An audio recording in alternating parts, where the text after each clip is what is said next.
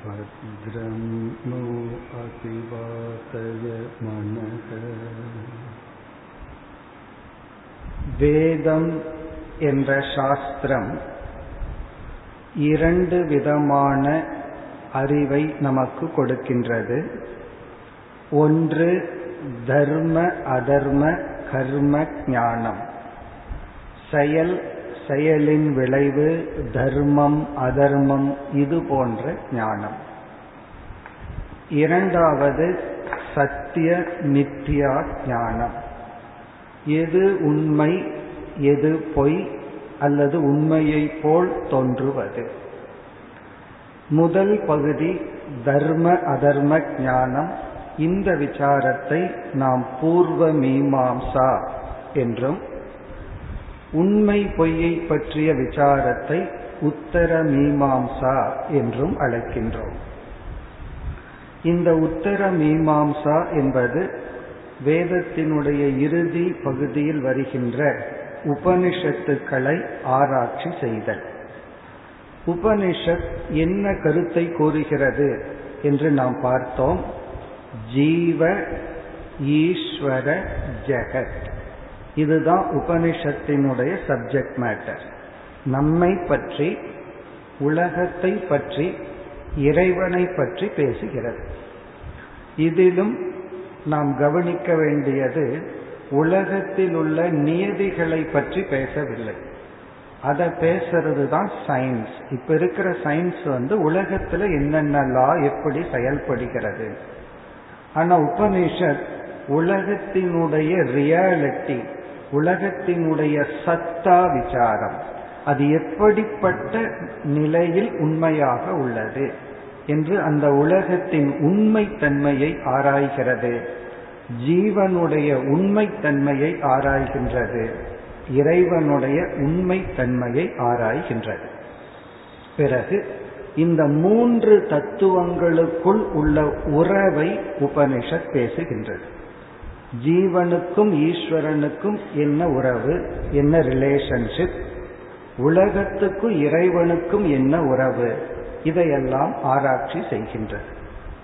அப்படி உறவை பற்றி பேசும் பொழுது ஜீவனாகிய நாம் இந்த உடல் என்று பொருள் கொண்டு அந்த ஈஸ்வரனை பார்த்தால் இறைவன் காரணமானவர் நாம் படைக்கப்பட்டவர்கள். இறைவன் வணக்கத்திற்குரியவர் நாம் வணங்குபவர். இறைவன் கர்ம பலனை கொடுப்பவர் நாம் கர்ம பலனை அனுபவிப்பவர்கள். ஆனால் ஜீவ விசாரத்தில் நம்மையே ஆராய்ச்சி செய்து இந்த உடலை எல்லாம் நீக்கி உடலுக்கு ஆதாரமாக இருக்கின்ற ஆத்ம தத்துவத்தை எடுத்துக்கொண்டு ஈஸ்வரனிடம் சென்று உலகத்துக்கு காரணம் என்ற தன்மையெல்லாம் நீக்கி இந்த உலகத்துக்கு ஆதாரமான அறிவு சொரூபம் என்று பொருள் கொண்டால் அந்த ஈஸ்வரனும் இந்த ஜீவனும் ஒன்றுதான். வேற்றுமை இல்லை. இந்த இறைவனுக்கும் ஜீவனுக்கும் ஐக்கியம் என்று எந்த ஒரு வாக்கியம் கூறுகின்றதோ எந்த ஒரு ஸ்டேட்மெண்ட் உபனிஷத்தில் வருகின்றதோ அந்த வாக்கியத்தை தான் நாம் மகா வாக்கியம் என்று பார்த்தோம். இப்ப மகா வாக்கியம் என்றால் எந்த ஒரு ஸ்டேட்மெண்ட் வாக்கியம் ஜீவ ஈஸ்வர ஐக்கியத்தை போதிக்கின்றதோ. இதுவும் எந்த நிலையில் என்பதுதான் முக்கியம். என்ன நான் உடல்னு நினைச்சிட்டு இருந்தா ஐக்கியம் சொல்லக்கூடாது. என்னை நான் அகங்காரியாக இருந்தால் ஐக்கியம் சொன்னால் அது தவறு. அதற்கு வந்து புராணத்திலேயே உதாகரணம் உண்டு. ஹிரண்யாக்ஷன் என்ன செய்தான்? நானே கடவுள் அப்படின்னு சொன்னான். வேற யாரையும் வணங்கக்கூடாது நான் தான் கடவுள்னு சொல்றான். ஒரு ஞானி என்ன சொல்கின்றான்? நானே கடவுள்னு சொல்றான். இப்ப ஞானி சொல்றதுக்கு சொல்கின்ற அகம் பிரம்மாஸ்மி நான் தான் கடவுள்ங்கிறதுக்கும் ஒரு அசுரன் சொல்ற நான் தான் கடவுள்ங்கிறதுக்கு என்ன வேற்றுமைனா அந்த அசுரன் தன்னுடைய அகங்காரத்தை எடுத்துக்கொண்டு நான் தான் எனக்கு மேல யாரும் இல்லை என்னை எல்லாம் வணங்கணும்னு சொன்னான். ஒரு ஞானி தன்னை ஆத்மான்னு புரிந்து கொள்ளும் பொழுது என்னை வணங்கணும் நான் தான் கடவுள்ங்கிற அர்த்தத்துல சொல்வதில்லை எல்லாமே கடவுள் அதில் நானும் கடவுள். இரண்டு என்று ஒன்று இல்லை. நான் வணங்கத்தக்கவனோ அல்லது நான் வணங்கும் ஒரு பொருளோ இல்லை. இப்ப ஞானி சொல்ற அகம் பிரம்மாஸ்மி விசாரத்திற்கு அப்புறம் ஆத்மாவும் பிரம்மனும் ஒன்று. அசுரர்கள் சொல்கின்ற நான் தான் கடவுள் அல்லது நான் தான் என்று சொல்வது வந்து அகங்காரத்தின் அடிப்படை அதனால இந்த மகா வாக்கியம் என்பது விசாரம் செய்து நான்கிற உண்மையை புரிந்ததற்கு பிறகு சொல்வதுதான் மகா வாக்கியம். இந்த மகா வாக்கியங்கள் எல்லா உபனிஷத்திலும் பல முறை வருகிறது. இப்ப பிருகதாரண்யக்க உபனிஷத் மிகவும் பெரியது. அதுல பல இடங்களில் பல ஆங்கிள் பல கோணங்களில் மகா வாக்கியம் வருகின்றது. இருந்தாலும் நம்முடைய மரபில் ஒவ்வொரு வேதத்திலிருந்தும் ஒரு உபனிஷத்தில் இருக்கின்ற மகா வாக்கியத்தை சாம்பிள் உதாகரணமாக எடுத்துக்கொண்டு நான்கு மகா வாக்கியங்களை நம்ம விசாரம் செய்கின்றோம். அதுதான் நம்முடைய இன்றைய விசாரம். அதுல வந்து நான்கையும் நேற்று அறிமுகப்படுத்தினோம். ரிக்வேதத்திலிருந்து பிரஜானம் பிரம்ம. ஐத்திரிய உபனிஷத். பிறகு யஜுர்வேதத்தில் அகம் பிரம்ம அஸ்மி. மூன்றாவது சாம வேதத்தில் தது துவம் அசி தத்துவமசி. நான்காவது அதர்வண வேதம் மாண்டூக்கிய உபனிஷத்தில் அயம் ஆத்மா பிரம்ம. இந்த நான்கு மகா வாக்கியங்களுக்கும் ஒரே பொருள்தான். இந்த நான்கு வாக்கியங்களும் அல்லது வேதத்தில் உள்ள உபனிஷத்தில் அமைந்துள்ள அனைத்து உபனிஷத்தில் இருக்கின்ற அனைத்து மகா வாக்கியங்களும் ஒரே ஒரு கருத்தை கூறுகின்றது. ஜீவனும் ஈஸ்வரனும் வேறில்லை. இதை கேட்ட உடனே நமக்கு சந்தேகம் வரும். நம்ம ஈஸ்வரனை வணங்கணும். ஏன்னா இந்த உபனிஷத்தை இறைவனை வணங்கித்தான் பிரார்த்தனையுடன் ஆரம்பிக்கின்றோம். அது எப்படி? அப்பொழுதுதான் விசாரம் ஆரம்பம் ஆகிறது. அப்ப ஈஸ்வரன்கிறது யார்? ஜீவன்கிறது யார்? அப்ப ஜீவனை பற்றி எப்படி எல்லாம் விசாரிக்கணும்? ஈஸ்வரனை எப்படி விசாரிக்கணும்? பிறகு எப்படி எதன் அடிப்படையில் ஐக்கியம்? இந்த விசாரத்தை தான் உத்தர மீமாம்சா என்று சொல்கின்றோம். இப்பொழுது நாம் இந்த நான்கு மகா வாக்கியத்தை அந்தந்த இடத்துல எப்படி கூறப்பட்டிருக்கிறது என்று பார்க்க வேண்டும். இந்த பிரஜானம் பிரம்ம என்கின்ற ரிக்வேதத்தில் உள்ள மகா வாக்கியத்தை சம்பிரதாயத்தில் என்ன சொல்வார்கள்? நிகமன மகா வாக்கியம் நிகமன மகா வாக்கியம் என்றால் இந்த மகா வாக்கியம் உபனிஷத் விசாரத்தை எல்லாம் செய்து இறுதியில் கூறுகின்றது. நிகமனம்னா கன்க்ளூஷன் இறுதியில் பிரஜானம் பிரம்மங்கிறது தான் உபனிஷத்தினுடைய லாஸ்ட் ஸ்டேட்மெண்ட் உபனிஷத் வந்து ஆத்மாவா இதமக்ர ஆசித்னு ஆரம்பிச்சு விசாரமெல்லாம் பண்ணி கடைசியில ஒரு முடிவுரையாக பிரஜானம் பிரம்ம என்று சொல்கிறது. அப்ப நம்ம எடுத்துக்கொண்ட இந்த நான்கு வாக்கியத்துல முதல் வாக்கியம் வந்து நிகமன மகா வாக்கியம் முடிவுரையாக அமைந்துள்ள மகா வாக்கியம் இனி இரண்டாவது அகம் பிரம்ம அஸ்மி. இது வந்து பிருகதாரண்யக்க உபனிஷத்தில் வருகின்றது. இந்த மகா வாக்கியத்தை அனுபூதி மகா வாக்கியம் என்று சொல்கின்றோம். அனுபூதி மகா வாக்கியம் என்றால் ஒரு சிஷ்யன் தான் உணரக்கூடிய விதத்தில் அமைந்துள்ள மகா வாக்கியம் அனுபூதினா இது நமக்கு நாமே சொல்லிக் கொள்கின்ற மகா வாக்கியம் ஒரு குரு வந்து சிஷ்யனிடம் சென்று அகம் பிரம்மாஸ்மின்னு சொல்லக்கூடாது. நான் தான் பிரம்மன். அல்லது யாரோ ஒரு ஜீவன் இனி ஒருவரிடம் போய் அகம் பிரம்மாஸ்மின்னு சொல்லக்கூடாது. நான் பிரம்மன் அப்படின்னு சொன்னா இன்டைரக்டா அப்ப நீ பிரம்மன் அல்லன்னு ஆகுது இப்ப இது வந்து அவரவர்கள் அவரவர்களுக்குள் சொல்லிக் கொள்கின்ற மகா வாக்கியம் அதான் அனுபூதி மகா வாக்கியம் அகம் பிரம்மாஸ்மினா ஒரு சிஷ்யன் அல்லது ஒரு ஜீவன் தனக்குத்தானே சொல்லிக் கொள்கின்ற ஒரு மகா வாக்கியம் தன்னைத்தானே உணர்கின்ற ஒரு மகா வாக்கியம் அகம் பிரம்ம அஸ்மி. மூன்றாவது தது துவம் அசி. சாந்தோக்கியோபனிஷத்தில் வருகிறது சாமவேதத்தில். இது உபதேச ரூப மகா வாக்கியம் தத்துவமசி என்பது ஆசிரியர் மாணவனை குறித்து சொல்வது. நீ அதுவாக இருக்கின்றாய். இந்த அகம் பிரம்மாஸ்மினா நான் பிரம்மனாக இருக்கின்றேன். தத்துவமசினா நீ அதுவாக இருக்கின்றாய். துவம்னா நீ ததுனா அது அதுனா இந்த இடத்துல ஈஸ்வரன் அசீனா இருக்கின்றாய். இப்ப இந்த மகா வாக்கியம் எப்படி அமைந்துள்ளது என்றால் ஒரு குரு சிஷ்யனை பார்த்து சொல்வதாக அமைந்துள்ளது. அதனாலதான் இது உபதேச ரூப மகா வாக்கியம் இதுதான் குரு சிஷ்யனை பார்த்து சொல்றது. இப்ப குரு என்ன சொல்றார்? சிஷ்யனை பார்த்து விசாரம் எல்லாம் பண்ணி தத்துவமசிங்கிறார். உடனே சிஷ்யன் வந்து குருவை பார்த்து தத்துவமசின்னு சொல்லக்கூடாது. குருதான் சிஷ்யனை பார்த்து நீ அதுவாக இருக்கின்றாய்னா இந்த மகா வாக்கியத்தை சிஷ்யன் அகம் பிரம்மாஸ்மின்னு புரிஞ்சுக்கிறான் இப்ப சிஷ்யன் புரிந்து கொள்ளும் பொழுது நான் பிரம்மனாக இருக்கின்றேன். குரு சொல்லும் பொழுது நீ பிரம்மனாக இருக்கின்றாய்.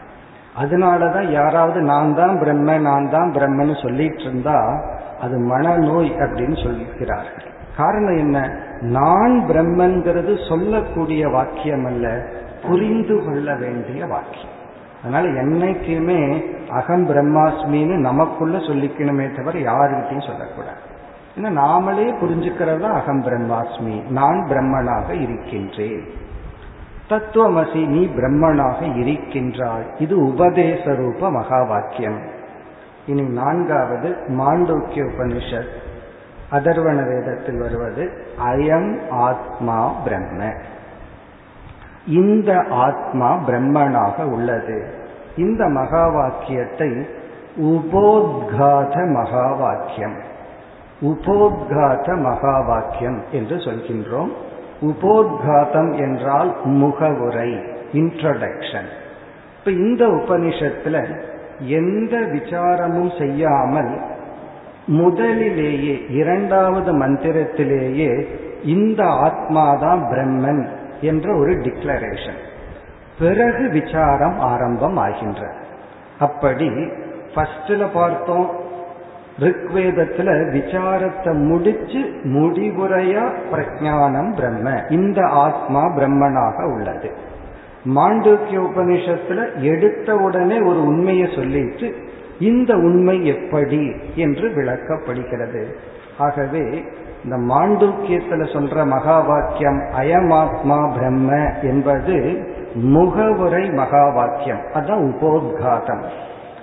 ரிக்வேதத்துல சொல்றது வந்து முடிவுரை மகா வாக்கியம் எல்லா விசாரத்தையும் செஞ்சு முடிவுரையாக வருகின்ற மகா வாக்கியம் இனி நம்முடைய அடுத்த விசாரம். இதை நம்ம பிறகு ஒவ்வொன்றாக எடுத்துக்கொண்டு விசாரம் செய்ய போறோம். அந்தந்த உபனிஷத்துல எந்த கான்டெக்ட்ல எப்படி இந்த மகா வாக்கியம் கூறப்பட்டுள்ளது. அதைத்தான் நம்ம பார்க்க போகின்றோம். அதற்கு முன் இந்த மகா வாக்கியம் என்றால் மகத் வாக்கியம்னு ரெண்டா பிரிக்கிறோம். வாக்கியம்ங்கிறது ஸ்டேட்மெண்ட் மகத் அல்லது மகா என்றால் பெரிய என்று பொருள். மகா வாக்கியம் ரொம்ப பெரிய சென்டென்ஸ் பெரிய வாக்கியம்.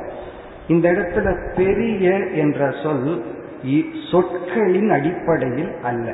ஏன்னா இருக்கிறதே மூன்று சொற்கள் தான். அப்போ பெரிய வாக்கியம் பெரிய என்ற சொல்லுக்கு இரண்டு பொருள்கள். ஒன்று வந்து மகத் என்றால் சூக்ஷ்மம். சூக்ஷ்ம விஷயவத் வாக்கியம். மிக மிக சட்டில் சூக்ஷ்மமான ஒரு பொருளை கொண்ட வாக்கியம் இது. இப்ப மகா வாக்கியம்னா இந்த வாக்கியம் வந்து சாதாரண அர்த்தம் கிடையாது. ரொம்ப சட்டில் மிக மிக நுண்ணிய கருத்தை கொண்ட வாக்கியம். அதிலிருந்து என்ன தெரிகிறதுனா இதை அவ்வளவு சுலபமாக புரிந்து கொள்ள முய முடியாது. புரியவே புரியாது. புரிந்து கொள்வதிலும் பல படிகள் இருக்கு. முதல்ல தவறுகள் தவறுகளாக புரிந்து கொண்டுதான் கடைசியில சரியாக புரிந்து கொள்ள முடியும். அப்ப சூக்ம விஷயவத் வாக்கியம் மகா வாக்கியம். இங்க மகத்னா சட்டில் மோஸ்ட் சட்டில் மிக மிக சூக்மமான ரகசியமான இந்த புதிர் போடுறாங்கல்ல அது போன்றதுதான் இந்த வாக்கியம். இரண்டாவது பொருள் மகத் என்பது மகத் பிரயோஜனவத் வாக்கியம். மிக மிக பெரிய பிரயோஜனத்தை பலனை கொடுக்கின்ற வாக்கியம். மகத்ன பிரயோஜனம் பெனிஃபிட் இந்த வாக்கியம் ஒரு ஜீவனுக்கு என்ன பலனை கொடுக்குமோ அது வேற எந்த வாக்கியமும் கொடுக்காது. இந்த வாக்கியத்திலிருந்து ஒருத்தன் பலனை அடைஞ்சிட்டா அதுக்கு மேல வாழ்க்கையில அவன் அடைய வேண்டியது எதுவுமே கிடையாது. அப்ப மேக்சிமம் பெனிஃபிட் மேக்சிமம் பலன் ஒரு ஜீவன் எதுல அடைவான் எதை புரிஞ்சுக்கிறதுனால அடைவான் என்றால் இந்த மகா வாக்கியம். இப்ப மகா மகத் அப்படிங்கிற சொல்லுக்கு பொருள் வந்து இரண்டு. ஒன்று சூக்ம விஷயவத் வாக்கியம். மிக மிக நுண்ணிய கருத்தை கொண்ட வாக்கியம்.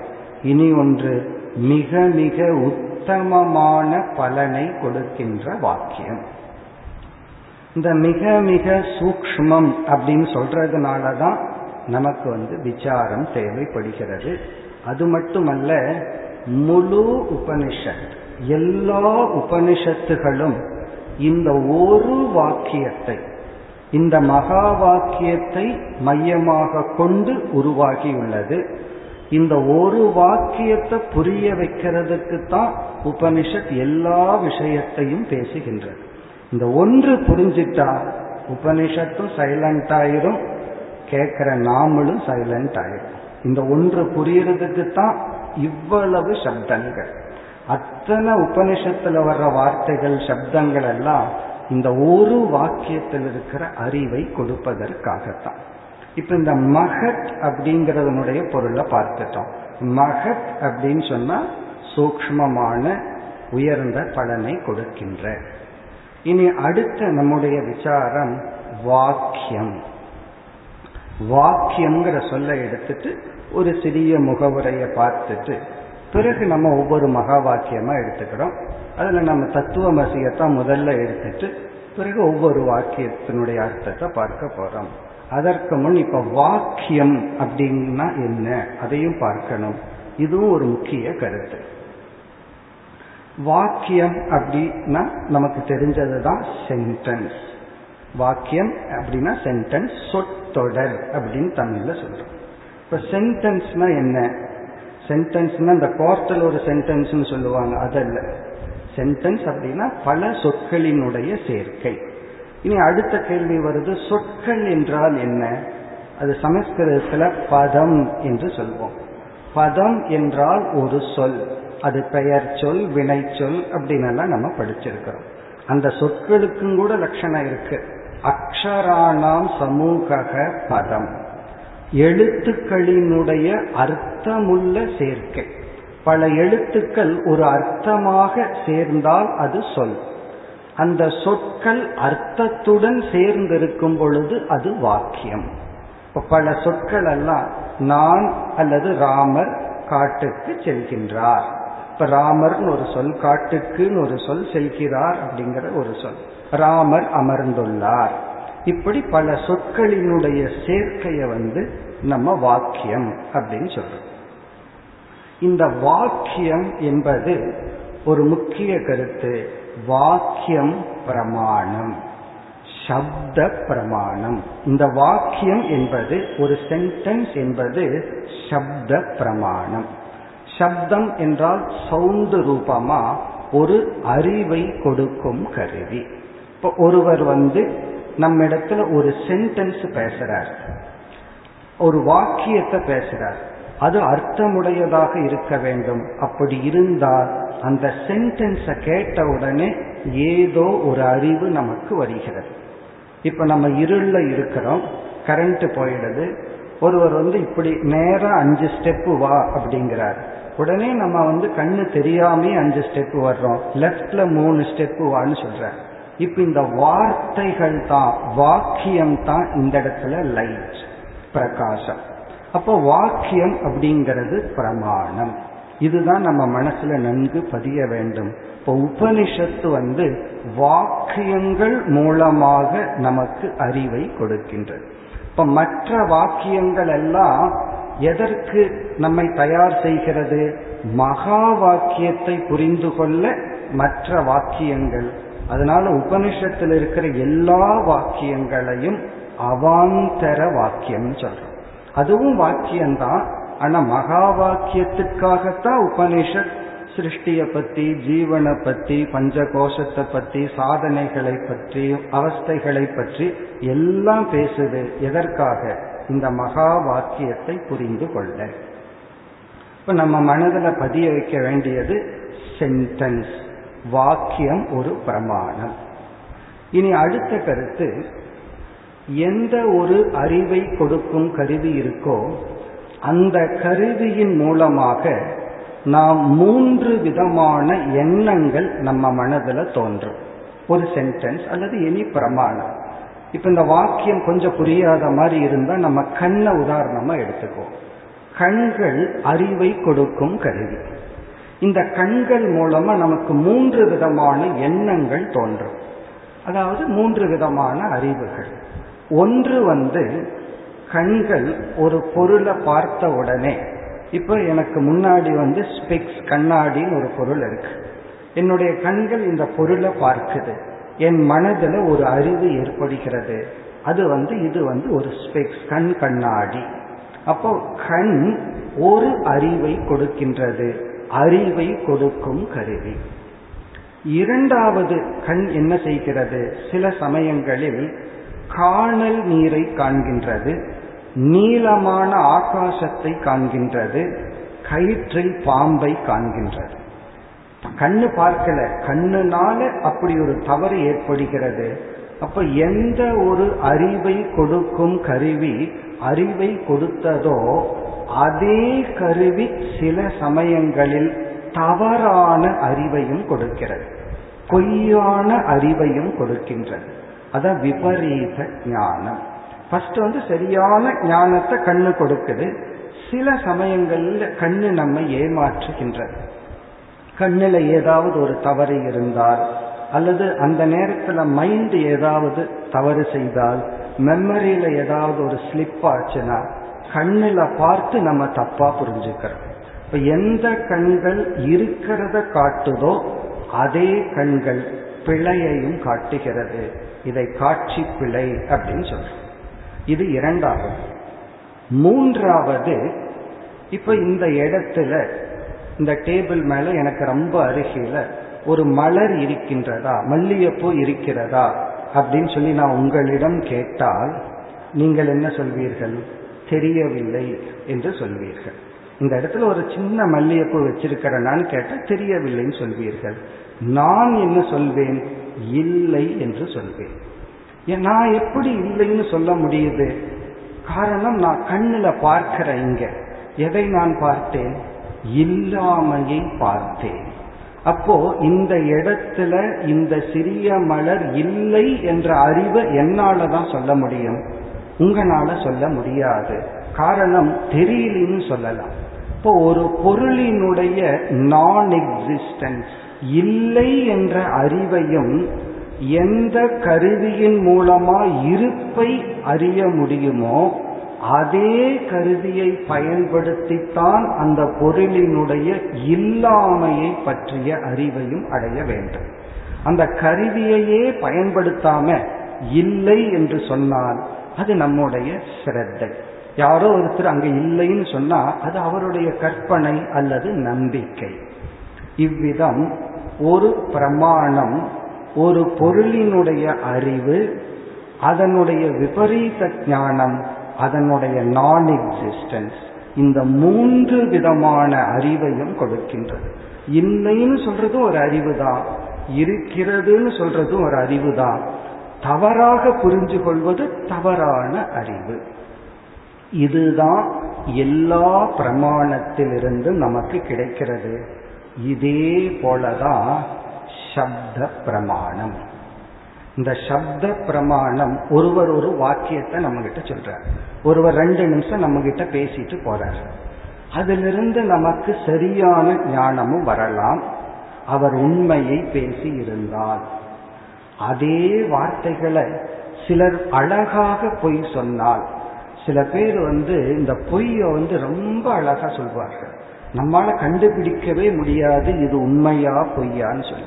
இப்ப எந்த வாக்கியம் எந்த சென்டென்ஸ் எனக்கு அறிவை கொடுத்ததோ அதுவே ஒருவன் பிசினஸ் மோட்டிவ்ல பொய்யா உன்னை ப்ரொஜெக்ட் பண்ணான்னா எனக்கு என்ன ஏற்படுகிறது? அதே வாக்கியத்திலிருந்து நான் தவறான அறிவையும் அடைகின்றேன். பிறகு அவருடைய வாக்கியத்தில் எனக்கு நம்பிக்கை இருந்தால் ஒன்று இல்லைன்னு சொல்றார். அந்த இல்லாமையை பற்றிய ஞானமும் வாக்கியத்தில் அடைகிறேன். ஒரு ஒரு பொருளினுடைய இருப்பை பற்றிய அறிவையும் வாக்கியத்தில் அடைகின்றேன். அந்த வாக்கியம் பொய்யாக இருந்தால் நான் வந்து தவறான அறிவையும் அடைகின்றேன்.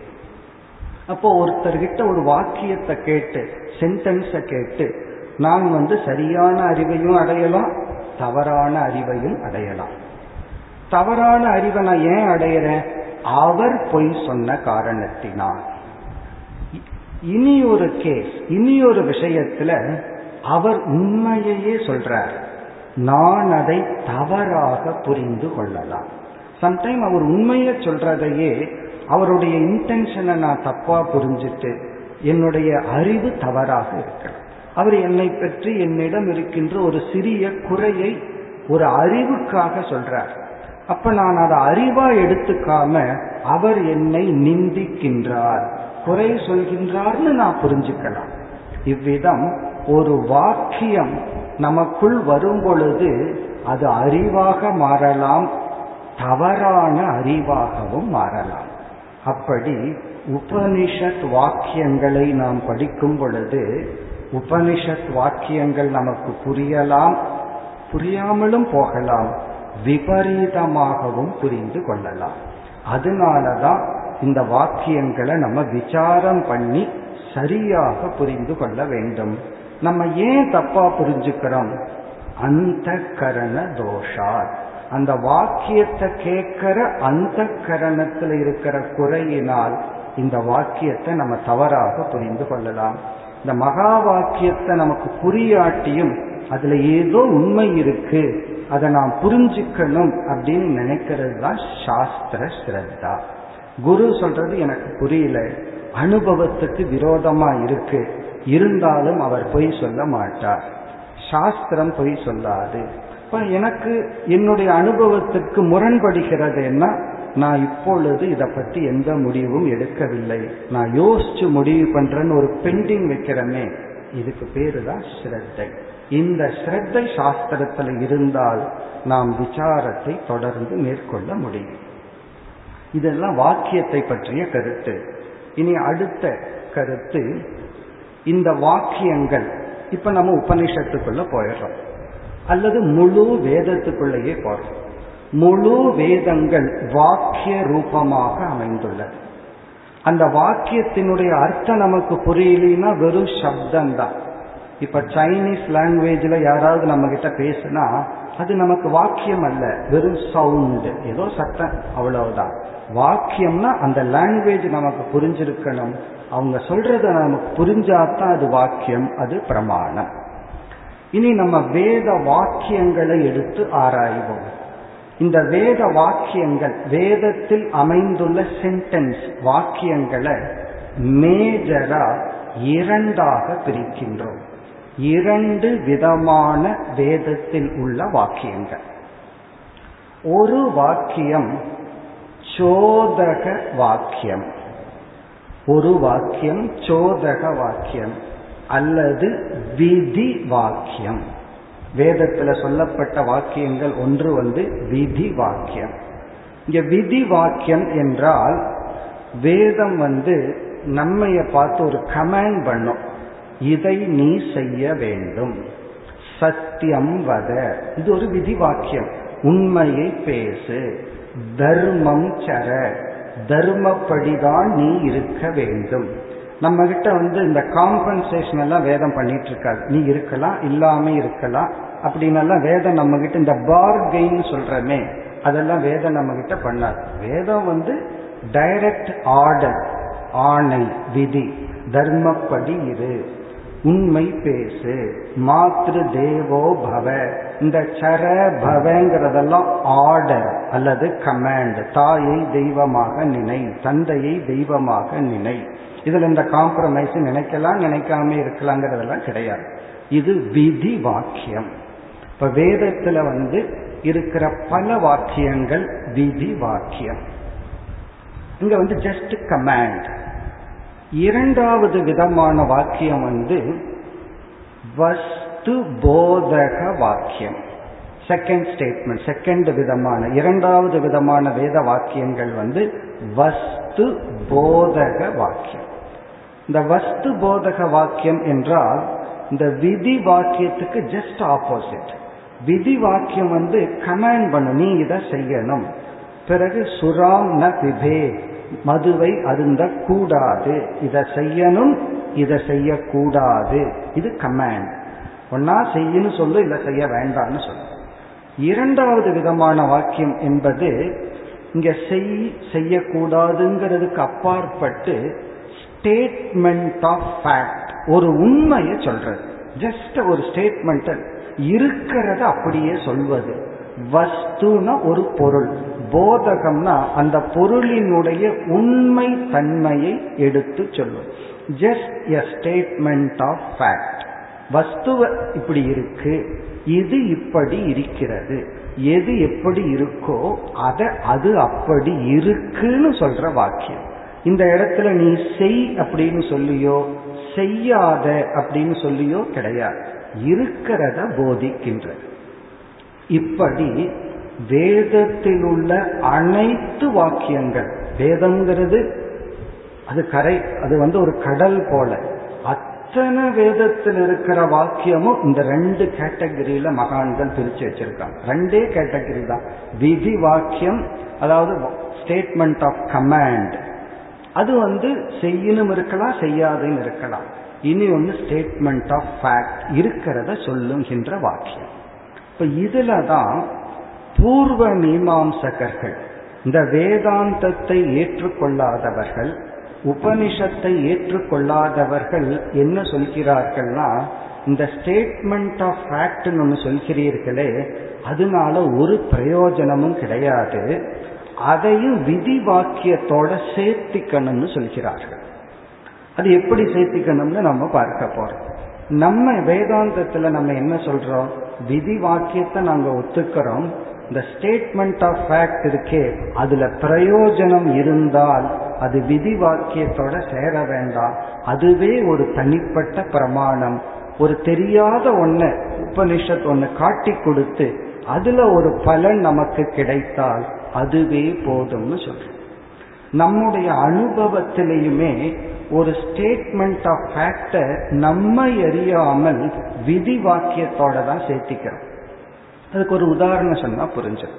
யாராவது ஒரு சென்டென்ஸ் சொன்னா நம்முடைய நேச்சுரல் டெண்டன்சி என்னன்னா அதை கேட்டுட்டு சும்மா இருக்க மாட்டோம். ஏதாவது ஒன்ன செய்யணும்னு தோணும். அதுவும் இல்லாம ஏதாவது ஒன்று செய்யறதுக்கு தான் ஒருவர் ஒரு ஸ்டேட்மெண்ட்டை சொல்லுவார். இப்ப நான் உணவு சாப்பிட்றதுக்கு அமர்ந்திருக்கிறேன். உணவை நான் வந்து பரிமாற சொல்றேன். அவர்கள் உணவை கொடுக்கின்றார்கள். ஒரு பதார்த்தம் எனக்கு பிடிச்சிருக்கு. நான் சொல்றேன் இது நன்றாக இருக்கிறது. நல்லா டேஸ்டா இருக்குன்னு சொல்றேன். இப்ப நான் என்ன பண்ணியிருக்கேன்? ஒரு ஃபேக்ட் ஸ்டேட்மெண்ட் ஆஃப் ஃபேக்ட் தான் சொன்னேன். இது நல்லா இருக்கு அப்படிங்கிற ஒரு உண்மையை நான் சொன்னேன். அவர்கள் மனதில் இது ஒரு ஸ்டேட்மெண்ட் ஆஃப் ஃபேக்டா பதிவதில்லை. இனி ஒன்று எடுத்து அவர்கள் இருக்கிறார்கள். இப்ப நல்லா இருக்குதுங்கிறது மைண்ட்ல என்ன கன்வெர்ட் ஆகுதுன்னா இன்னும் ஒன்று கேட்கிறார்கள். அல்லது இன்னும் ஒன்று கொடுக்கணும். அப்போ ஸ்டேட்மெண்ட் ஆஃப் ஃபேக்டே மைண்டுக்குள்ள போய் விதியா வேலை செய்யுது. அதாவது கேட்கிறார்கள் அப்படிங்கிற மாதிரி ஒரு எண்ணத்தை அவங்களுக்கு கொடுக்கு பிறகு நான் ஒரு பதார்த்தத்தை இதுல கொஞ்சம் உப்பு அதிகமா இருக்குன்னு சொல்றேன். அது அவங்க மைண்டில் ஒரு ஃபேக்ட் தான் நான் சொல்றேன். அவங்க மைண்டில் எப்படி வேலை செய்யுது? இதை பரிமாறக்கூடாது. அப்போ ஒரு ஸ்டேட்மெண்ட் ஆஃப் ஃபேக்ட் நான் சொன்னேன்னா அவர்களுடைய மனதில் ஒன்னா இதை செய்யணும் அல்லது செய்யக்கூடாது. இதை மையமாக வைத்துக்கொண்டு இந்த கர்மகாண்டத்தில் இருக்கிறவங்க எல்லாம் என்ன சொல்கிறார்கள்?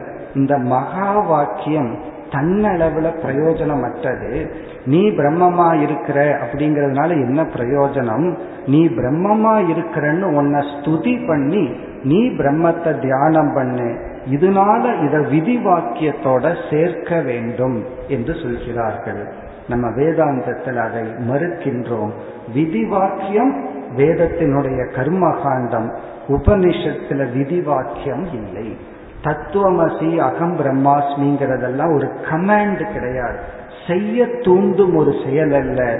உன்னை பற்றி நீ புரிந்து கொள்ள வேண்டிய விஷயம். இது வந்து வேதம் மட்டுமல்ல நம்ம பிராக்டிக்கல் லைஃப்ல ஒவ்வொரு சென்டென்ஸும் அது ஸ்டேட்மெண்ட் ஆஃப் ஃபேக்டா இருந்தாலும் அதற்குள்ள நம்ம எரியாமல் ஒருவரை ஒரு செயலில் தூண்டுவோம். இப்ப நமக்கு பத்து மணிக்கு வெளியே போகணும். ஒரு அப்பாயின்மெண்ட் இருக்கு. ஒருவர் நம்ம இடத்துல வந்து வீட்டில் பேசிட்டு இருக்காரு நைன் ஃபார்ட்டி ஃபைவ் ஆகுது. இப்போ அவரை நீங்க போங்கன்னு சொல்றது மரியாதை இல்லை. அவர்கிட்ட நம்ம என்ன சொல்றோம்? எனக்கு பத்து மணிக்கு ஒரு அப்பாயின்மெண்ட் இருக்குன்னு சொல்றோம். ஒரு ஸ்டேட்மெண்ட் ஆஃப் ஃபேக்ட சொல்றோம். அவருக்கு புத்தி இருந்தால் அது அண்டர்லைன் பண்ணிக்கணும். புத்தி இருந்தால் அவர் என்ன பண் புரிஞ்சுக்கணும். என்ன போக சொல்றாரு? அப்படின்னு அவர் புரிஞ்சுக்கணும். ஸ்டேட்மெண்ட் ஆஃப் ஃபேக்ட் தான். எனக்கு பத்து மணிக்கு அப்பாயின்மெண்ட் இருக்குங்கிறதுனுடைய அர்த்தம் என்ன? இப்ப டைம் ஆயிடுச்சு. நான் அவரை ரிலீவ் பண்ணணும். இப்படி எந்த ஒரு ஸ்டேட்மெண்ட் ஆஃப் ஃபேக்ட் சொன்னாலும் பிராக்டிக்கலா நம்ம லைஃப்ல இதை செய்யணும் இதை செய்யக்கூடாது அப்படின்னு நம்ம புரிஞ்சுக்கிறோம் உபனிஷத்துல வேதாந்த சாஸ்திரங்கள்ல பெரிய ஆராய்ச்சி எல்லாம் இருக்கு. அம்மாவுக்கும் பையனுக்கும் ஒரு டீல் இருக்கு. ஆறு மணிக்கு வந்து படிக்கணும்னு. பையன் விளையாடிட்டு இருக்கான் அம்மா வந்து பையன் கிட்ட சொல்றா மணி ஆறாகி விட்டது. இது வந்து அம்மா வந்து பையனுக்கு வந்து டைம் சொல்றதல்ல. நீ உள்ளவான்னு அர்த்தம். ஸ்டேட்மெண்ட் ஆஃப் ஃபேக்ட் தான். டைம் ஆயிடுச்சு அப்படிங்கிறது ஸ்டேட்மெண்ட் ஆஃப் ஃபேக்ட் இது அப்படியே மைண்டில் என்ன கன்வெர்ட் ஆகுது? நான் இனி விளையாடக்கூடாது. படிக்கிறதுக்கு வரணும். இப்படி நம்முடைய அன்றாட வாழ்க்கையிலும் சரி வேதாந்த வேத சாஸ்திரத்திலையும் சரி வாக்கியங்கள் உன்னை செய்யணும் உன்னை செய்யக்கூடாது அப்படிங்கறதுலயே கனெக்ட் ஆயிருக்கு. அதனாலதான் எங்கெல்லாம் உப வேதத்துல ஸ்துதி இருக்கின்றதோ புகழ்ச்சி இருக்கின்றதோ அதை செய்யணும். எதெல்லாம் நிந்திக்கப்பட்டுள்ளதோ அதை செய்யக்கூடாது. இப்ப வேதத்திலேயே நிந்தனையெல்லாம் ரொம்ப வரும். திட்டுறதெல்லாம் வரும். அதை எப்படி முடிவு செய்துள்ளார்கள்? வேதம் எதை திட்டுதோ திட்டுறதுக்காக அது திட்டல. நிந்த ந நிந்தார்த்தம் அதை செய்யக்கூடாது. புகழ்றதுக்காக புகழல அதை செய்யணும். இதற்கு அப்பாற்பட்டதுதான் மகா வாக்கியம் இப்ப மகா வாக்கியம் அப்படிங்கிறது சில பேர் மகா வாக்கியத்தை தெரிஞ்சுட்டு நான் என்ன பண்றதுன்னு கேட்பார்கள். ஏன்னா இது வந்து டெண்டன்சி நீங்க இதை சொல்லிட்டீங்க. பகவத்கீதை படிக்க வர்றதுக்கு முன்னாடியே அல்லது படிக்க வந்த உடனே படிச்சு முடிச்சுட்டு நான் என்ன பண்ணணும்? படிச்சா நீ முடிஞ்சிருவேன்னு அர்த்தம். அங்க பண்றதுக்கு நீ இருக்க மாட்ட. அங்க பண்றதுக்கு நான் இல்லை. இப்ப படிச்சு முடிச்சுட்டு என்ன பண்றதுன்னு ஒண்ணு இல்லை. படித்து புரிந்து கொள்ள வேண்டும். இப்ப மகா வாக்கியம் அப்படிங்கிறது உபனிஷத் நம்மை ஒரு செயலில் தூண்டுவதோ இதை செய்யன்னு தூண்டுறதோ இதை செய்ய வேண்டாம்னு சொல்றதுக்கோ அல்ல. இதை புரிந்து கொள்வதற்காக. குறிப்பா இத வந்து நம்ம படிக்கிறது இதெல்லாம் படிச்சுட்டு டீச் பண்றதுக்கான அதற்கும் அல்ல. இதை மற்றவங்களுக்கு உபதேசிக்கிறதுக்கோ மற்றவங்களுக்கு சொல்றதுக்காக அல்ல. இது நாம் நமக்கு புரிந்து கொள்வதற்காக. உபதேசம் பண்றதெல்லாம் செகண்டரி சில பேர்த்துக்கு ஒரு சோகம். எனக்கு சொல்லவே தெரியலையே அப்படின்னு. அது ஒரு சோகப்படக்கூடாது சந்தோஷப்படணும். இது சொல்றதுக்காக படிக்கிறது அல்ல ஏன்னா ஒருத்தருக்கு பேசுற டெண்டன்சி இருந்ததுன்னா இதை படிச்சுட்டா இது ஒரு சப்ஜெக்ட் மேட்டர் எக்ஸ்ட்ரா பேசுறதுக்கு. அதற்காக அல்ல. உண்மையிலேயே இந்த இந்த உபனிஷத் நம்ம பேச்ச நிறுத்தணுமே தவிர நமக்கு எக்ஸ்ட்ரா மெட்டீரியலை கொடுக்கறதுக்கல்ல பேசுறதுக்கு. அது செகண்டரி நமக்கு ஒரு மனநிலை இருந்து அந்த திறமை இறைவன் கொடுத்திருந்து அது யாராவது கேட்க வந்தா பேசுறோம் ஷேர் பண்றோம். இந்த மகா வாக்கியம் என்பது விதி வாக்கியம் அல்ல. இது வந்து வேதாந்த சாஸ்திரத்தில் ஒரு பெரிய விசாரம் பண்ணி நிலைநாட்டப்பட்ட கருத்து. இது வந்து விதி நிஷேத வாக்கியம் அல்ல. இதற்கு அப்பாற்பட்டு ஒரு ஸ்டேட்மெண்ட் ஆப்ப உபனிஷத் ஒரு உண்மையை சொல்கிறது. ஏன் உண்மையை சொல்லுதுன்னா நாம பொய்யாக புரிந்து வாழ்ந்து கொண்டு இருக்கின்றோம் நம்ம வாழ்க்கை எல்லாமே ஒரு பொய்ய புரிஞ்சிட்டு அந்த பொய்யின் அடிப்படையில் நகர்ந்து கொண்டிருக்கின்றோம். நம்மை பற்றி உலகத்தை பற்றி இறைவனை பற்றி உண்மையான உறவை பற்றி போதிக்கின்ற வாக்கியம்தான் இந்த மகா வாக்கியம். இனி நம்ம வந்து மகா வாக்கியத்துல ஒரே ஒரு கருத்தை பார்த்து விட்டு பிறகு நம்ம ஒவ்வொரு உபனிஷத்துக்குள் இருக்கின்ற மகா வாக்கியத்தை பார்க்க போலாம். இறுதியான முகவரை இந்த மகா வாக்கியம் என்பது இந்த மேக்ஸ்ல கணக்கில் வருவது போல இது ஒரு ஈக்குவேஷன் மகா வாக்கியம்ங்கிறது இஸ் அன் ஈக்குவேஷன் ஈக்குவேஷன்னா சமன்பாடு. இதெல்லாம் படிச்சு மறந்துருப்போம் ஸ்கூல்ல எல்லாம். சமன்பாடு அப்படின்னு சொன்னா லெஃப்ட் சைடு ஒன்று இருக்கும் ரைட் சைடு ஒன்று இருக்கும் ரெண்டையும் சமப்படுத்துவோம். ஈவன் நம்ம குழந்தையா இருக்கும் பொழுதே ஒரு கணக்கு கொடுக்கப்படும். இந்த பக்கம் ஏழு கூட்டல் ஒன்று அப்படின்னு இருக்கும். ஈக்குவல் டு அப்படின்னு சொல்லி ஏழு கூட்டல் ஒன்றுன்னு ஒரு சைடு இருக்கும். அது சமப்படுத்தப்படும். எப்படி சமப்படுத்தப்படும்னா பத்து மைனஸ் இரண்டு அப்படின்னு இருக்கு நமக்கு ஈஸியா புரிஞ்சிடும் இந்த பக்கம் பத்துல இருந்து ரெண்டு போனா எட்டு ஏழுல இருந்து ஒன்ன கூத்துனா எட்டு அப்ப எட்டு எட்டு சமம். ஆனா அது குழந்தைகளுக்கு அது ஒரு சேலஞ்ச் ஏன்னா இந்த பக்கம் பிளஸ்னு ஒரு குறி இருக்கு. இந்த பக்கம் மைனஸ்னு ஒரு குறி இருக்கு. இங்க இருக்கிற எழுத்துக்கள் முழுமையா வேறையா இருக்கு. ஏழு ஒன்னு இந்த பக்கம் ஏதோ பத்து ரெண்டுன்னு இருக்கு. அப்ப அந்த குழந்தை என்ன பண்ணணும்? இந்த பக்கம் வேலை செஞ்சு இந்த பக்கம் வேலை செஞ்சு ஈக்குவேட் பண்ணணும். இந்த சமன்பாடு ஈக்குவேஷனுடைய டெபனிஷன் என்னவென்றால் சீமிங் டிஃபரன்ஸ் இருக்கணும் ட்ரூ டிஃபரன்ஸ் இருக்கக்கூடாது. மேலோட்டமாக வேற்றுமை இருக்கணும் ஆனால் உண்மையில் வேற்றுமை இருக்கக்கூடாது ஒரு குழந்தைக்கு நம்ம மேக்ஸ் கொடுக்கும்போது எயிட் ஈக்குவல் டு எயிட்னு கொடுத்து அது கணக்கே அல்ல. அங்க வந்து டிஃபரன்ஸ் சீலிங் டிஃபரன்ஸ் கிடையாது ஒரிஜினல் டிஃபரன்ஸும் கிடையாது. அப்போ மேலோட்டமா ஒரு வேற்றுமை இருக்கணும் ஆனா உண்மையில் வேறுபடக்கூடாது. அதுதான் ஈக்குவேஷன் அதுதான் மகா வாக்கியம் ஜீவனுக்கும் ஈஸ்வரனுக்கும் மேலோட்டமா வேற்றுமை உண்டு. ஆனால் அடிப்படையில் இல்லை. அதுதான் மகா வாக்கியம் இந்த பக்கம் ஜீவன் இந்த பக்கம் ஈஸ்வரன். மகா வாக்கியம் என்ன பண்ணுதுன்னா ஜீவனும் ஈஸ்வரனும் ஒன்று என்று சொல்கிறது. அது ஒன்றாகவே இருந்தா ஒன்றுன்னு சொல்ல வேண்டிய அவசியம் இல்லை. வேறாக இருந்தால் ஒன்றுன்னு சொல்றது தப்பு. அப்போ ஒன்றுன்னு சொல்றதிலிருந்து ஒரு ஈக்குவேஷனுக்கு டெபனிஷனே அது பர்ஃபெக்டா டேலியா இருந்தா ஈக்குவேஷன் சொல்லக்கூடாது. தப்பா இருந்தாலும் ஈக்குவேஷன் சொல்லக்கூடாது. எயிட் ஈக்குவல் டு நைன் சொல்லக்கூடாது. பிறகு அதுல வேற்றுமை இருக்கணும். அந்த வேற்றுமை உண்மையாக இருக்கக்கூடாது. அது வெறும் தோற்றமா இருக்கணும். அதுதான் மகா வாக்கியம். இப்ப மகா வாக்கியம்ங்கிறது உபனிஷத்தில் சொல்லப்பட்டுள்ள தாற்பயத்துடன் கூடிய மிக சூக்மமாக அல்லது மிக மிக பெரிய பிரயோஜனத்துடன் கூடிய ஒரு உண்மையை சொல்கின்ற ஒரு வாக்கியம். இப்ப இந்த முகவுரையுடன் இப்ப நம்ம என்ன செய்ய போகின்றோம்? நான்கு வாக்கியங்களை எடுத்துக்கொண்டு ஒவ்வொரு வாக்கியம் அந்தந்த உபனிஷத்துல எப்படி கூறப்பட்டுள்ளதுன்னு பார்க்க போகின்றோம்.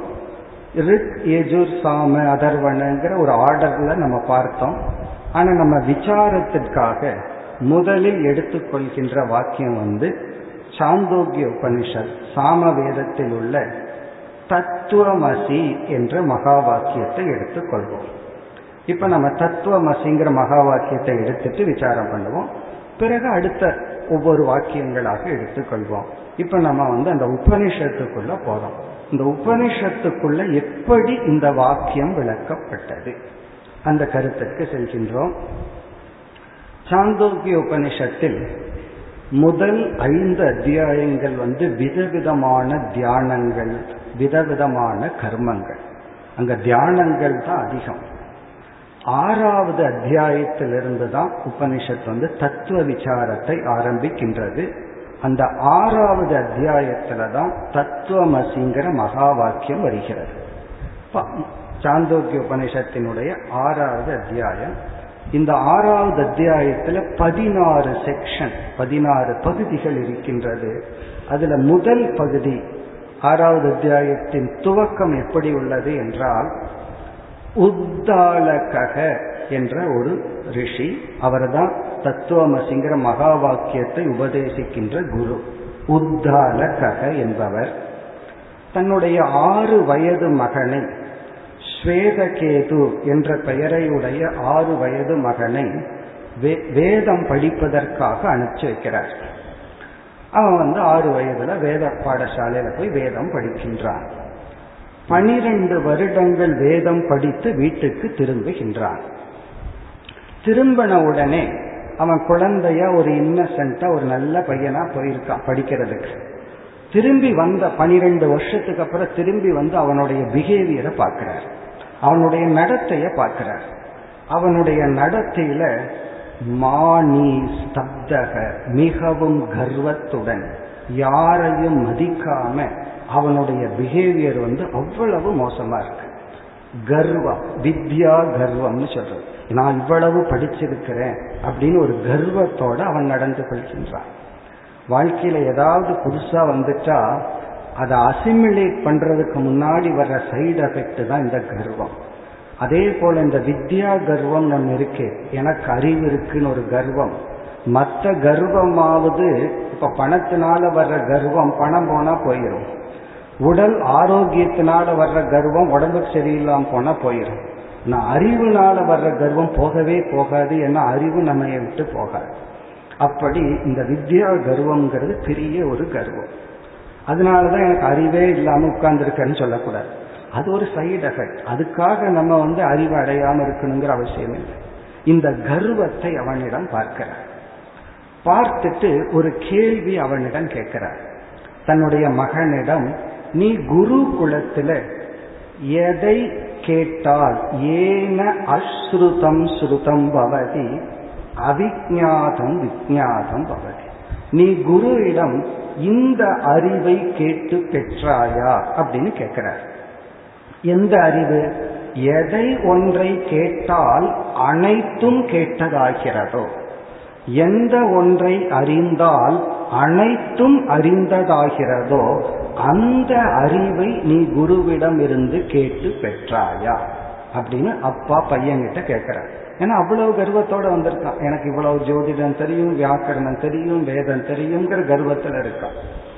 இப்ப இவருடைய கேள்வி இதுதான். எந்த ஒன்றை அறிந்தால் அனைத்தும் அறிந்ததாகிறதோ எந்த ஒன்றை கேட்டால் அனைத்தும் கேட்கப்பட்டதாகிறதோ அதை நீ குருவிடம் கேட்டு அந்த அறிவை பெற்றாயா? இவன் சொல்றான் அப்பும் கர்வத்தோட குருவுக்கு தெரியலன்னு நினைக்கிற அதனாலதான் அவர் சொல்லி கொடுக்கலன்றான் இதிலிருந்து நமக்கு உபனிஷத்து என்ன சொல்லுதுன்னா ஒரு சிஷ்யன் இந்த விஷயத்துல கேட்டாதான் குரு சொல்லும் கேட்காம வந்து சொல்லி வைப்போமே அல்லது கேட்கறதுக்கு ஆள் கிடைச்சதுன்னெல்லாம் நம்ம சொல்லி கொண்டு இருக்க கூடாது. குறிப்பா வேதாந்தம் மட்டும் யாரிடமும் கேட்காமல் சொல்லக்கூடாது. அப்படி சொல்ல ஆரம்பிச்சிட்டோம்னா நமக்கு வேதாளம்னே பேர் வச்சிருவாங்க. அது வந்து மிகவும் தவறான ஒரு அப்ரோச் அதனாலதான் நம்ம மகா வாக்கிய விசாரத்துல இது வந்து உபதேசம் பண்றதுக்காக படிப்பதற்கல்ல நாம புரிந்து கொள்வதற்காக படிப்பது.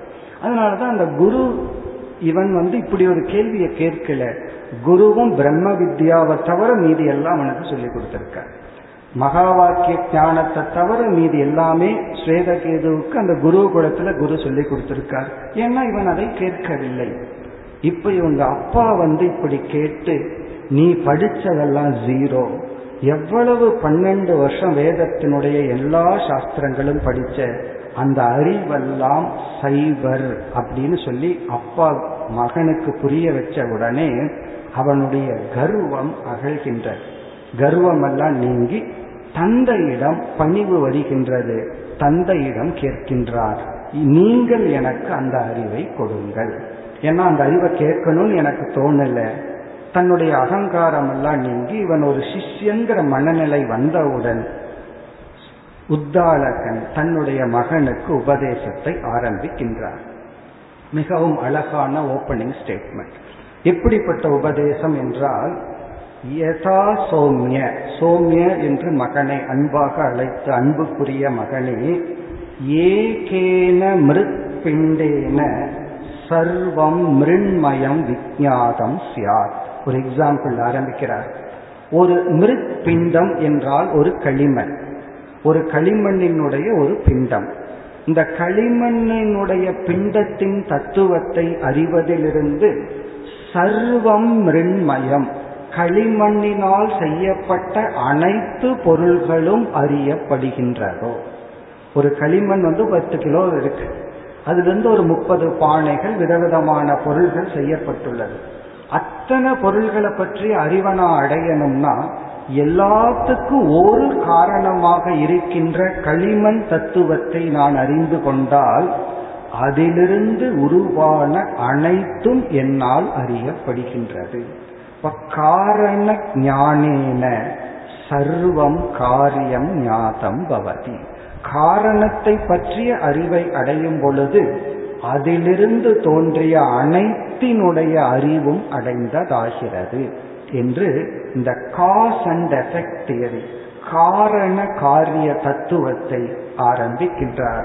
இந்த உபனிஷத் வந்து அந்த பிரம்மத்தை தத்துவமசி ஆரம்பிக்கிறதுக்கு முன்னாடி ஃபர்ஸ்ட் டீச்சிங்கே இந்த களிமண் எக்ஸாம்பிள் தான் ஆரம்பம் ஆகின்றது. யதா சோமிய எவ்விதம்? ஏகேன மிருத்பிண்டேன. இந்த களிமண் என்கின்ற ஒரு தத்துவத்தை நீ உணர்ந்தால் களிமண்ணினால் செய்யப்பட்டுள்ள அனைத்தும் அறியப்படுகின்றது. அப்போ இந்த உலகத்தில் இருக்கிற எல்லாத்தையும் நான் தெரிஞ்சுக்கணும்னா இந்த உலகத்துக்கு காரணமான ஒரு தத்துவத்தை நான் உணர்ந்தால் இந்த உலகத்துக்கு ஒரு காரணமா இருக்கிற ஈஸ்வர தத்துவத்தை நான் அறிந்தால் உலகத்தையே நான் அறிந்தவன் ஆகின்றேன். இப்படி ஆரம்பிக்கின்றார். இங்க வந்து வேதாந்த சாஸ்திரத்தில் ஒரு முக்கியமான வாக்கியம். அந்த வாக்கியம் வாச்சாரம்பணம் விகாரோ நாம தேயம் வாச்சாரம்பணம் விகாரோ நாம தேயம் அதாவது இந்த ஒரு ஓப்பனிங் ஸ்டேட்மெண்ட்லேயே குருவானவர் சிஷ்யனுக்கு ஒரு பேருண்மையை விளக்குகின்றார்.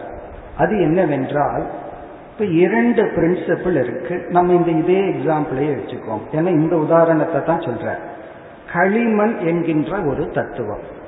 அதிலிருந்து ஒரு நூறு விதமான ப்ராடக்ட் களிமண்ணிலிருந்து செஞ்சிருக்கிறோம் ஒரு கிளாஸா இருக்கலாம் பானைகள் விதவிதமான பானைகள் பிறகு அதுக்கு விதவிதமான வர்ணங்கள் கொடுக்கிறோம். ஒன்று வந்து சில்வர் போல ஒன்று கோல்டு போல விதவிதமான கலர்கள் எல்லாம் கொடுத்து அங்க களிமண்ணினுடைய சிம்டம் இல்லாம பார்த்த மெட்டல் மாதிரி எத்தனையோ பொருள்கள் அங்கு வைக்கப்பட்டுள்ளது. இங்கு அனைத்தினுடைய விசேஷ ஞானத்தை வந்து அதை செஞ்சவன் தான் அறிவான். செஞ்சவனுக்கு தான் இது எவ்வளவு லிட்டர் பானை இது எதற்கு பயன்படும்? அந்த விசேஷ ஞானம் அவனுக்கு தான் இருக்கும். இப்ப நமக்கு ஒண்ணுமே புரியல. இதை எல்லாத்த பற்றி ஒரு சாமானிய ஞானத்தை அடையணும்னா இவைகள் அனைத்துக்கும் களிமண் தான் காரணம்ங்கிற ஞானத்தை அடைந்து விட்டால் நம்ம ஆஸ்தோ எல்லா தற்பொருள்களினுடைய அறிவையும் அடைந்தா அடைந்தது ஆகிறது இப்ப அடுத்த கேள்வி இங்க வந்து பானைகள் அப்படின்னு ஒரு பன்மை புளூரல் இருக்கு. களிமண் அப்படின்னு ஒரு சிங்குலர் தத்துவம் இருக்கு.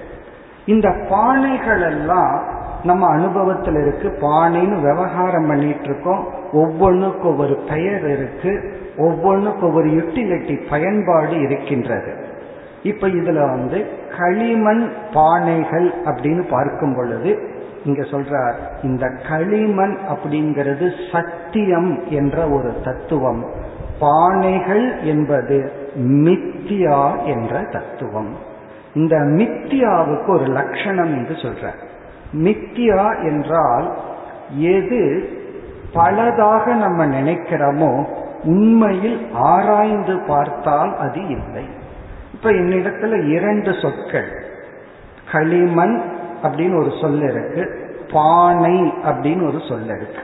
பானைகள் சொல்லலாம். இப்ப இந்த இரண்டு சொற்கள் இருந்தால் இரண்டு பொருள்கள் இருக்க வேண்டும் அல்லவா இப்ப ஒருத்தர் ஒரு இடத்துல அஞ்சு பேர் இருந்தா அஞ்சு பேர்த்த நம்ம கவுண்ட் பண்ணுவோம். அஞ்சு பேர் இருந்தா அஞ்சு ஆட்கள் இருக்காங்கன்னு அர்த்தம். என்னிடத்துல இரண்டு சொற்கள் இருக்கு எத்தனை பொருள் இருக்கின்றது. களிமண் ஒரு சொல் பானைகள் அப்படின்னு ஒரு சொல். இந்த இடத்துல ஒரே ஒரு பொருள் ஆனா இரண்டு சொற்கள். அதுல ஒரு சொல் உண்மை பொருளை காட்டுகிறது. இனி ஒரு சொல் வெறும் சொல் மட்டும். அது வெறும் வாச்சா ஆரம்பணம். அது வந்து வாக்குனால் தோற்றி வைக்கப்பட்ட ஒரு தத்துவம். நாம ரூபம். நாம அப்படின்னா ஒரு சொல்லுதான் அங்க இருக்கு. ரூபம் அது ஒரு ஃபார்ம் அந்த ஃபார்மும் நாம ரூபம் போயிட்டா அது காரணமாகவும் மட்டும் எஞ்சி இருக்கும். அப்ப இங்க பானைகள் உடைஞ்சா களிமண் இருக்கும். ஆனா பானைகள் இருந்தாலும் களிமண் இருக்கும். பானைகள் இல்லாவிட்டாலும் களிமண் இருக்கும். அப்ப இங்க என்ன அறிவு கொடுக்கப்படுகிறதுனா காரணம் சத்தியம் காரியம் மித்யா. காரணம்ங்கிறது சத்தியமான ஒரு தத்துவம். காரியம் அதனுடைய ப்ராடக்ட் அப்படிங்கிறது என்னன்னா காரணத்துடன் காரணம் பிளஸ் நாம ரூபம் ஈக்குவல் டு காரியம். காரணத்துடன் ஒரு பெயர் ஒரு உருவத்தை கொடுக்கிறோம். ஏதோ ஒன்றை படைக்கின்றோம். அப்ப படைத்தல் அப்படின்னா என்ன? கிரியேஷன்கிறது என்ன? ஒரு காஸ் ஒரு காரணம். அதோட ஒரு பெயரும் ஒரு உருவத்தையும் சேர்த்துறோம். இன்னமும் ஒரு படைப்பு உருவாகி விட்டது இந்த நாம ரூபம்ங்கிறது என்ன? வெறும் சொல்லும் ஒரு உருவமும். இதுதான் இந்த உலகம். இந்த பானை எக்ஸாம்பிளை வச்சு அப்படியே இந்த உலகத்தை நம்ம பார்க்கணும். இறைவன் அவரிடம் இருக்கின்ற அந்த நாம ரூபந்தான் மாயாங்கிற ஒரு தத்துவம். அந்த இறைவன் இந்த நாம ரூபத்தை வச்சுட்டு இந்த உலகத்தை படைத்துள்ளார். இந்த உண்மையை உணரும் பொழுது ஒருவன் வந்து காரண தத்துவத்தை அறியும் பொழுது காரணத்திலிருந்து தோன்றிய அனைத்து காரியத்தையும் அறிந்தவன் ஆகின்றான். இப்படித்தான் உபனிஷத் வந்து உபதேசத்தை துவங்குகின்றது. இப்படி உபதேசத்தை ஆரம்பித்து வாச்சாரம்பணம் மிருத்திகா இத்தியேவ சத்தியம்னு முடிக்கிறார். மிருத்திகா அப்படின்னு சொன்னா மண். மண்ணுதான் சத்தியம். பானைகள் எல்லாம் வெறும் வாயினால் தோன்றிய பொருள்கள். ஏன் அப்படி வாயினால பொருள் தோன்றியது? ஒரு ரூபம் தோன்றியது. அந்த ரூபத்துக்கு நம்ம ஒரு பெயர் கொடுத்துள்ளோம் என்று ஆரம்பிக்கின்றார். ஆரம்பிச்ச உடனே இந்த மாணவனுக்கு ஸ்வேதகேதுவுக்கு இவ்வளவு நாள் நான் படிச்சதெல்லாம் இந்த விஷயம் இல்லை. இந்த உண்மையை நான் படிக்கவே இல்லைன்னு சொல்லி சிஷ்யனாக மாறுகின்றான். பிறகு அப்படியே டயலாக் எல்லாம் அதுக்கப்புறம் வர ஆரம்பிக்கின்றது. இப்ப இந்த அத்தியாயத்தில் பிரம்மத்துக்கு கொடுக்கப்படுகின்ற பெயர் வந்து சத் என்ற ஒரு பெயர். அதனாலதான் சாந்தோக்கிய உபநிஷத்துல ஆறாவது அத்தியாயத்துல பேசப்படுகின்ற இந்த பிரம்ம விசாரத்துக்கு பேரு சத் வித்யா என்று பெயர். ட்ரெடிஷ்னலி சத் வித்யா அப்படின்னா சாந்தோக்கியத்துல ஆறாவது அத்தியாயத்துல பேசப்படுகின்ற டிஸ்கஷனுக்கு பேர். அடுத்த அத்தியாயத்துல பிரம்மத்துக்கு பூமா என்ற ஒரு பெயர் கொடுக்கப்படுகிறது. அதனால அடுத்த அத்தியாயத்துல பேசுற விசாரத்துக்கு பேரு பூம வித்யா. இப்ப பூம வித்யானா பூமன்னு ஒரு பெயர் பிரம்மத்துக்கு கொடுக்கப்பட்டு அங்க விசாரம் நடக்கிறது. அங்கதான் ஆனந்தத்தை பற்றிய விசாரம் எல்லாம் நடக்கிறது. இப்ப இங்க வந்து சத் வித்யா. இந்த சத் வித்யா என்றால் பிரம்மத்துக்கு சத்துன்னு பெயர் கொடுக்கப்பட்டு அந்த பிரம்மத்தை விசாரம் செய்து அந்த பிரம்மனும் ஜீவனும் ஐக்கியப்படுத்தப்படுகிறது. இப்படி முதல் செக்ஷன் ஆரம்பித்து இரண்டாவது செக்ஷன்ல இருந்து ஏழாவது செக்ஷன் வரை சிருஷ்டிகளை எல்லாம் சொல்லி சில விசாரங்கள் செய்து பிறகு அடுத்த எட்டாவது செக்ஷன்ல தான் இவர் வந்து தத்துவமசின்னு உபதேசம் பண்றார். அதற்கு பிறகும் பல உதாகரணங்கள் மூலமாக ஸ்வேதகேதுவுக்கு இந்த அறிவு புகட்டப்படுகிறது. அந்த விசாரத்தை நாம் நாளை பார்ப்போம். ஓம் பூர்ணமத பூர்ணமிதம் பூர்ணாத் பூர்ணமுதச்சதே பூர்ணஸ்ய பூர்ணமாதாய பூர்ணமேவாவசிஷ்யதே ஓம் சாந்தி சாந்தி சாந்தி